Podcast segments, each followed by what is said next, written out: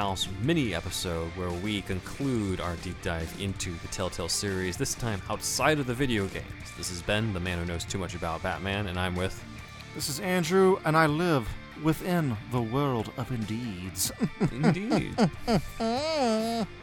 indeed, indeed. And so, what is this final deep dive then? We've already covered both season one and season two of the games, but in January 2018, uh, DC and Telltale actually released a comic set in the continuity between season one and season two of the game. Uh, it was called Sins of the Father and played around even more with the idea that Thomas Wayne in this continuity was actually a crime lord mastermind uh, who screwed over a lot of people who would end up becoming the supervillains in this version of the Rogues Gallery, which includes, of course, the Penguin and Lady Arkham in season one. So if you haven't heard those episodes, please go back and listen into them. But uh, assuming that you have, then welcome to this final deep dive into Telltale, and hopefully not the last if they end up creating more material. But as of now, this is the last one. Uh, the script, uh, the script writer in this one was Christos Gage, and the artist was Raffaele Ienco. so this was like one comic, like an annual, like kind of a thicker comic, or what? Uh, it was a series. It was a Oh, this- series of twelve digital comics. So oh, oh, can- I got you. Okay. You can tell that they're digital only because uh, a lot of times when you're navigating on it, they show you full panels. Like each page is, feels like a full panel or, or full series of panels. It doesn't feel like a full page where you have to do like guided view or um, panel view or whatever, depending on whether you're on Comixology or DC Universe. Uh, this one you can just you can just browse through and just click the arrows, which makes it easy reading. Um, but if it were ever printed in like a trade paperback, it would probably actually be pretty short, uh, given all Okay. that. Ah, uh, I got you. So uh, this is where we kind of dive into one of the first times we've done a comic tie-in type of thing because we find that uh, there's a lot of great material made in the tie-in comics. There's a right now as of this recording, recording there's Batman: The Adventures Continue uh, on uh, Comixology and a lot of digital comics written by Paul Dini and Alan Burnett, uh, which continues the continuity of the DC animated universe uh, and those have become pretty popular. Kevin Conroy even did a reading of that on uh, the DC page. So I think at some point we'll have to dive into those because I've read a few and they're they're amazing. Some of them I, I are better than some of the episodes of BTAS, honestly. Wow. Uh, so this is a good sort of niche culture of tie-in comics that have good quality storytelling and it isn't just like oh like it's trying to sell you on like the video game like it actually is pretty legit i think i even read some of the arkham related comics a while back i thought those were pretty good uh, but i'd have to go back and read them. But anyway uh, this one is sins of the father set after season one after bruce has defeated lady arkham. Uh, and interesting enough at the end of season one you have to make a choice where if you make a certain one alfred actually loses an eye oh my in- God! he's in- really? he's in an eye patch yeah he's got an eye patch, dude. yeah uh, and he would I've an eye never patch. heard of. I've never heard of uh, uh, Alfred actually getting injured like that. Argy. Master Bruce. Here's your tea. No, he. Fishy uh, Swa as well. There you go. Schwa. no, that's more Sean Connery. Anyway, uh, but interestingly enough, in this comic, Alfred does not have the eye patch, indicating that in regular continuity, maybe that's not the canon choice to make uh, in this. Ah. So that's an interesting uh, choice that was made here. But it starts off with the idea that Bruce Wayne is getting sued by the families of the people who uh, Thomas Wayne threw into Arkham. Because if we remember, Thomas Wayne drugged a lot of people with a serum, uh, drugged people who were his enemies, people who wouldn't pay him, things like that, threw him into Arkham. And those families have recently discovered, thanks to Lady Arkham and Vicky Vale, uh, the fact that uh, Thomas Wayne was behind all this. They need somebody to blame, and of course, who better to blame than Gotham's favorite son, Bruce Wayne. So Bruce is dealing with this lawsuit and he wants to find out more about what happened to these people and all the people who took orders from his father. So he talks to the excuse me. So Bruce talks to the Arkham doctors who are forced to help Thomas Wayne and as he's talking to one of them, one of them gets shot to death through the uh, bullet goes through the window. And Bruce has to take cover and changes into Batman to track down the sniper.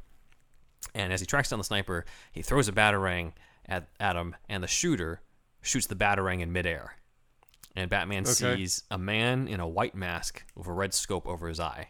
And Batman says, "Whoever he is, he's a dead shot." and that's going to be our villain for Sins of the Father. Deadshot, the Telltale version, is what this comic book presents. And twists around with a lot of ideas about Deadshot and Batman's stance on guns and things that kind of were hinted at in previous Batman vs. Deadshot stories, but weren't nearly as well as explored in than in this comic. Funny enough, a comic that's a tie-in to a video game. You wouldn't think that you would find this much character stuff in it, but that's where we're at. So, some history of Deadshot. How familiar are you with the Deadshot character? Mostly with the Suicide Squad movie or any comics in the past that you might have read? Uh, I've probably read like at least one or two um Okay. Deadshot comics or comics with Deadshot in them. Um, and uh, what is it? The main one I think for me is Arkham Origins. Oh yeah, yeah, because he was in that too. Yeah, so that's like the the well, also of course uh, Arrow. Um, Oh yeah, yeah. So I mean, I ha- definitely have my exposure. Okay. So, So- some history, a short little deep dive, deep dive into Deadshot, but his first appearance was in 1950, actually. Uh, Batman number 59. He was created by David Vern Reed, Lew Schwartz, and Bob Kane is credited, but who knows how much he involved he was in that. but David That was Vern- my idea.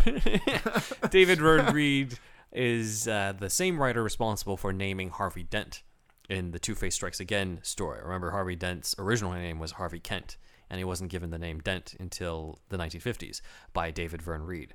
Uh, but in this issue, uh, Deadshot was alias Floyd Lawton, who was typically seen as like this hitman type from the stuff that you're familiar with in Arkham Origins and Arrow and things like that. In the comics, though, he started off as a rich millionaire, like Bruce Oh Wayne yeah. Okay. and he tried to establish himself not as a hitman but as a vigilante named Deadshot. And he kind of dressed like the Penguin. He didn't have the outfit that we're familiar with. He had a top hat and a tuxedo and a tuxedo mask. So Okay. very different. Uh, but he used his guns not to kill people, but to shoot like guns out of his enemies' hands. And Batman was a little suspicious about this new vigilante in town. And there's this whole storyline of Commissioner Gordon thinking like, "Oh, Batman's just jealous." Uh, and everything, but Batman figures out that Deadshot is only bringing criminals to jail so that he can take over as the crime boss. So okay. that's what starts this Batman Deadshot rivalry. And of course, we got the implication. It wasn't that big at the time because remember, this is 1950s comics where things were very light and for kids. But there's the fact that you have this character who's very anti gun with Batman versus a character who's very pro gun or pro the use of guns and uses it all the time and specializes in it. Uh, but Batman faces off with him and brings Deadshot to jail. And he was never seen for a, a good two decades until the 1970s. Um, Okay. This is where our good friend, or not really a friend, but somebody we've mentioned before, Steve Englehart, the guy who uh, kept claiming that Dark Knight stole from his work, uh, as well as did uh, did a few uh, script treatments for the 1989 uh, Batman movie that we covered in the episode Ben reviews the Batman script from 1982. Uh, Steve Englehart's original run in the 1970s included return the return of Hugo Strange, Joker doing the laughing fish stuff, characters like Rupert Thorne and Silver St. Cloud, but it also included bringing Deadshot back. Uh, he teamed up with Marshall Rogers in Detective Comics 474, and it was called the Deadshot Ricochet.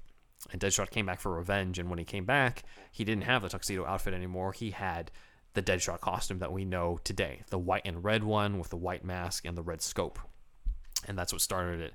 And uh, that even ends with a confrontation with the between the two of them at a museum with a giant typewriter. So all the giant prop stuff from the Dick Sprang era uh, came to life. Uh, but Deadshot still was considered to be kind of a C-list villain, and uh, he was even thrown in to the Batman video game on NES that we talked about Oh, yeah. in the retro gaming episode. Uh, but during the 80s, that's kind of when there was a resurgence of this character thanks to the title Suicide Squad. Uh, the writer Right. was John Ostrander, and he expanded on this idea of who is this guy who's just super good with guns and why should- Ostrander wrote, I guess you could say, the quintessential Spectre run in the '90s Oh, as did he? well.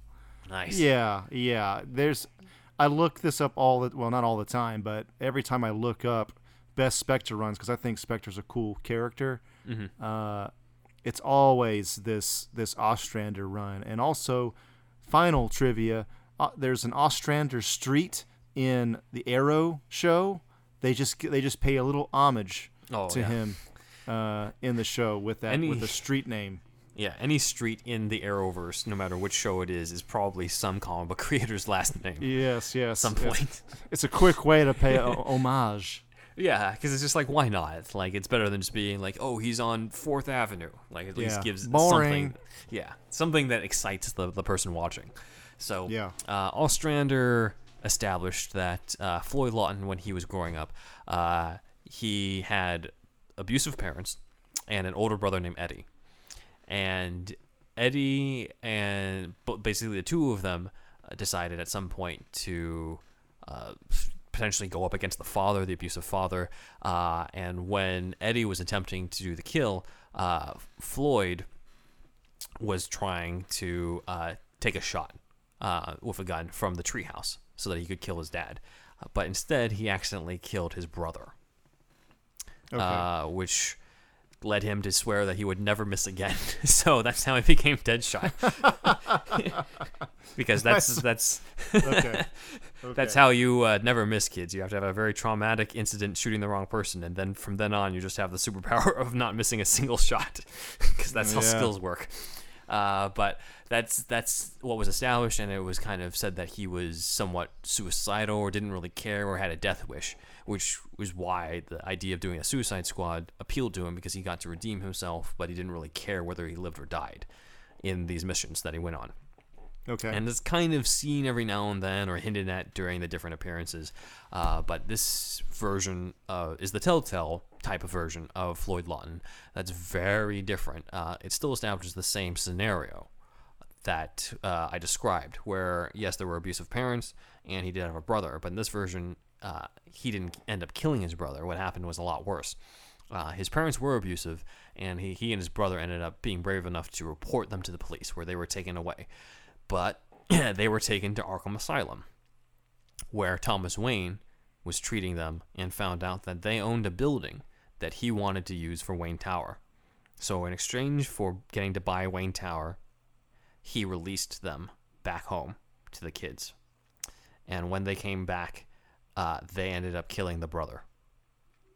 So Floyd decided to take revenge and trained himself in the gun for many years and ended up killing both of his parents, staging it to look like a murder suicide. Uh, and as he basically just went on with his life, kind of became his own billionaire playboy like Bruce Wayne, known for kind of just being an adventurer, kind of a Dan Bilzerian type. And that's about it until season one of Telltale happens and he finds out that Thomas Wayne was the one responsible for letting them out. So he's kind of the opposite of Penguin. Penguin in the first season, you might remember, he resents Bruce and the whole Wayne family because his family got locked up. This guy resents Thomas Wayne for letting his parents out okay. which I thought was a cool twist. Because at first I'm just like, really, it's another person who's just like, you put my my family away. But uh, Christos Gage, I think uh, he was the writer on this. I think he knew that that would be too much for a repeat, so he switched it around and he twisted it. Uh, and Bruce sort of figures out that Deadshot is Floyd Lawton based off of his investigations, and he sees the parallels between the two of them uh, and how they're both rich guys or rich heirs who went through trauma and found ways to cope through their co- costumed identities. So already this is a much more interesting story than just like Deadshot's an assassin killing people. I must put him down. Like this, they, they they definitely wanted to explore some sort of psychological edge to Floyd and how he would relate to Bruce Wayne. So his first major confrontation with Deadshot is not as Batman in this comic. It's actually as Bruce. Bruce shows up. Okay. In Telltale fashion, it's more Yeah, Bruce oriented. Exactly, yeah, and and Christos Gage uh, is very much true to that. Even though I don't think he was a writer on the video game, it looks like he knew his shit in terms of like what the these versions of the characters would do, and he ends up confronting Floyd, and it's a very tense. It takes up two issues. This confrontation with Floyd, where he's at Floyd's house, he's in the lion's den, and he knows that Floyd is Deadshot, but Floyd uh, doesn't know that Bruce is Batman, and Floyd kind of knows that Bruce is onto him and isn't giving any clues. So like this, this psychological chess match going on. It's very well written, uh, but the it sort of leads to Bruce realizing that his his move here uh, is not. It kind of backfires on him because Floyd's a lot smarter than you would think, and Deadshot in this version is a lot smarter or more of a criminal mastermind than you would expect. Uh, because Bruce realizes, oh, he's going to come after the people I love. He's going to come after Lucius. He's going to come after Alfred, uh, and so he wants to protect them. And as he's trying to protect them, Deadshot shows up at Wayne Manor, and immediately tries to start burning it down. Now Alfred's in the Batcave at this point, and he's supposed to be protected there, but he, you know, this is the house that he's been taking care of and protecting. Uh, I'm sure some part of him was just like, oh my god, all those years of polishing the silver, and now it's gonna go in fucking fire. So uh, he decides to emerge from the Batcave, and he says, "Apologies, sir, we're not receiving visitors," and he shoots Deadshot in the head. Uh, but Deadshot, of course, recovers because his helmet is uh, bulletproof. Uh, but that's where Deadshot incapacitates him and reveals Bruce was just a kid when my parents were let out. He didn't know what was going on. I don't actually hate him. You had to know at some point, and you're the one I really came for. So this is an interesting thing where, for once, Alfred doesn't get kidnapped because of his association with Bruce Wayne or with Batman. Alfred gets kidnapped because of his association with Thomas Wayne.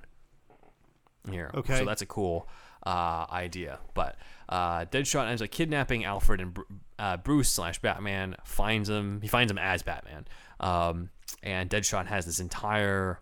He's got an entire rooftop full of hostages. These are all the Arkham doctors who were forced to work under Thomas Wayne, and he has a bomb vest on Alfred. Batman tries to use his grappling gun to get the detonator off of Deadshot's hand, but Deadshot instead moves his gun in the way so that all Batman gets is one of his guns. And Deadshot says, I can tell you how you can save all these people. Take that gun and shoot me with it. Because he can tell that Batman has a problem with guns. Now, this is a big psychological, like, he's fucking with him psychologically because he can kind of tell that, that Batman has That's this cool. thing against it, uh, and Batman refuses to kill. And he's studied him, and he knows that. And we, us as an audience, we know that's still part of him, even though you know his dad might have been a piece of shit, but he he still is against that. Uh, and he has to raise the gun on Deadshot, uh, but he still isn't taking the shot. And Deadshot says, "I'll count back from ten, and then I shoot the butler and move on to the others." And as Batman has the gun on him, we actually see flashbacks of Bruce watching his parents die as Floyd's counting it down and what he might have to become in order to save Alfred and all these hostages. And as Floyd goes five, four, three, two, one, Batman fires and he shoots the detonator out of Floyd's hand. And Deadshot's like. What the hell? How did you make that shot? And Batman's like, They're the tool of my enemies. I study my enemies and their methods in great detail. Why wouldn't I learn everything I possibly can about guns? So, in yeah, this, that's for sure. it's a cool thing because it establishes that Bruce actually has a background in uh, firearms training, so that he would know how to hit targets if need be, which is kind of established somewhat in other parts of the main continuity where there are times where he picks up a criminal's gun to like shoot a button that like closes a door or something like that. Like he, if he ever picks it up, a lot of times it is used to shoot something that's an inanimate object, not to shoot a person. Okay. Uh, but he ends up saving everybody and capturing Floyd Lawton and rescues him. And Floyd doesn't want to get he doesn't want to get fucking rescued because he has a death wish. But Batman's like, I'll let you decide what you whatever the hell you want to be, uh, and throws him into Arkham Asylum, and ends up assuring Alfred afterwards, telling him, "You're more of my father to me than Thomas Wayne will ever be." Which is kind of a nice, sweet moment uh, between the two of them because of the fact that Thomas Wayne is a criminal and is everything that he hated and everything that he has to sort of redeem the Wayne family name for. Whereas Right. Alfred was the one who stayed behind and actually taught him his morals and, and taught him how to actually be Batman. So I think this comic, if anything, when, when going through it, it sort of solidified to me Telltale Batman is definitely one of my favorite versions of the character, just in general. Um, and part of that is just because Yeah. of the the creativity and fucking around with canon, but also staying true to so many aspects of the emotional aspects of the character. Like obviously, the Telltale Batman is in, enforces the no kill rule a lot better than a lot of the other adapt- adaptations we've seen. yeah, uh, for sure. Because like, if that was uh, the Batfleck Batman or Michael Keaton Batman, Deadshot would just be dead. when you would just shoot him. but Yeah. it, it, it, and it wouldn't be nearly as dramatic. But in this version, it's it's different. Uh, but uh, it does end with Floyd Lawton having a visitor in Arkham Asylum in a very familiar scene to those who have played Arkham Origins, because the visitor We don't see the face, but the visitor says, I'll need you for a job. Extremely dangerous. You might even say suicidal. And so it's hinted that that visitor, of course, is Amanda Waller, who's going to be in season two of the video game. And that's how Floyd gets into the Suicide Squad as Deadshot. But this is the Telltale version of Deadshot. Personally, I think this is the best version of Deadshot that I've read simply because of how well he's tied into the psychological underpinnings of Bruce or seeing the parallels of Bruce as opposed to just many different versions where most of the time he's just introduced as a hitman type guy. And Bruce just has to kind of like in Arkham Origins or in Arrow or, or whatever there it's kind of how he's usually introduced. But this one actually cuts to the heart of what could make him an interesting opponent It always is a very sensitive, emotional take, Mhm. more than most, I think. Yeah. Uh, you know, even more than Arkham in, in a lot of ways. uh, you mean Uh, the Telltale version Yeah, yeah. The Telltale version of this, all, the their general uh, screenwriting style Mhm. is a lot more. I'd say the word that comes to mind is sensitive yeah I would say so I think for they for, uh, for me. they they definitely wanted to put a stamp on it, and I think it was smart to do that. And it does seem I know we keep harping on it, but it does seem like Matt Reeves has taken some inspiration in that he recently, Yeah, as of this yeah. recording, said in the news that he saw his Batman as a humanist, as Right, somebody who uh, is out to look and support for others. Uh, which you know, if some people might agree or disagree on that, but he is supposed to be somebody who does have compassion. He is supposed to be somebody who cares about other people and wants to save people. You know, there's that great line in Kingdom Come where Superman says, "If there's ever a similarity between Superman and Batman, it's that neither one of us wants anyone to die." The only other thing too that I've thought of, uh, that's a great line. I mean, I love Kingdom Come, but Mm-hmm. I think um, the, there's another similarity with Batman and Superman, which is great, is that they're both um, like being a hero is kind of a burden. Mm-hmm. Like they sort of they want to do it, but it's not like like if you compare it to the Flash, like the Flash is so he's having fun with it. He he loves being the Flash. It's not really a burden. He thinks it's awesome. Mhm. He's it's like the best thing ever. Whereas it's more of like a sense of duty for Batman and Superman. I would say it's a little Right. bit le- it's less fun. So um, I think that's one similarity that they share as well. Mm-hmm. Yeah, I'd say so on that. And some people are just like, "Well, what the fuck are you complaining about? One of you is rich and the other one has superpowers." But I mean, if you if you've stepped into their shoes when reading a lot of the great stories that explore, you know, where they come from, then you sort of realize why that is, Yeah. or why they might not be happy all the time. Yeah, they're they're they've got the gravitas, the deep sense, yeah, a mm-hmm. sense of depth and a sense of duty. Mm-hmm. So so yeah, that's Yeah. that's I mean they're they're similar in that way. Yep, exactly. But yeah, that is the Sins of the Father comic arc. It is available on DC Universe and I think probably Comixology uh, to buy. Uh, but either way, I think it's a great addition to the Batman universe. Uh, as usual, there's some things that I didn't cover in the comic, but I covered the main beats and how that ties into the Deadshot character. Uh, but overall, I'm, I'm going to miss seeing more versions of the Telltale take on these things. I do think season one was stronger in their reinventions than season two, but uh, I'd still love to see more and more of what these writers would have in mind for future adventures. Yeah, you get it does have the sense of like like I said they're sensitive and it's just overall the writers really give a shit and they've done their homework and of course I think no more than me at least probably at least as much as Ben almost about the the mythos so I think uh I don't know yeah it's definitely they're definitely they've definitely been a treat so far like everything I've I've learned about Telltale so that's Right. cool I'd I'd love to hear Kevin Smith and especially Marc Bernardin go over Telltale shit at some point. I'm pretty sure Bernardin is play- Bernardin is a gamer. Actually, Kevin Smith does not play video games, but uh, Marc Bernardin does. So it'd be cool to see him, his reaction on that as well. But uh, yeah, I bet he's yeah, that was- at least heard of it. That was cool, man. I mean, that's what that's that's how a writer can make his stamp, right? Is that you uh, like Alan Moore did with Swamp Thing or Mm-hmm. Grant Morrison did with Animal Man. You you take a kind of a D-list character and you and you really make something of them. You know what I mean? So Mm-hmm. if Telltale does that with Deadshot, that's that's really cool. I think. And Yeah. at the beginning of this episode, I thought you were talking about Deathstroke, and I was confused. But about three minutes in, and I was like, "Oh yeah, Deadshot. Yes, I got it for sure." um, but yeah, yeah, yeah, yeah. So, so yeah, that was cool, man. And um, speaking of Superman, achievement unlocked, everybody. Um, we there will be there will come a day where there will be a little bit less Batman and a whole lot more Superman. But that's all I'll say about that right now. Yes. Um, thanks for listening to this mini. Um, those that listen to the mini get that little bit of uh, extra info about our, our plans for the future. But uh, is that pretty much it, Ben? That is pretty much it. So, uh, that is, yeah, once again, it's Sins of the Father. Find it on DC Universe. Okay, cool. Um, that's pretty much it. Superhouse Mini. Check out uh, um, Superhouse Pod on all the social media. You know where to find us. And uh, I'm Thunderwolf Drew on Twitter and Instagram. Um, shout out to Kooky Noms and to uh, Matt Herring and to Elijah B.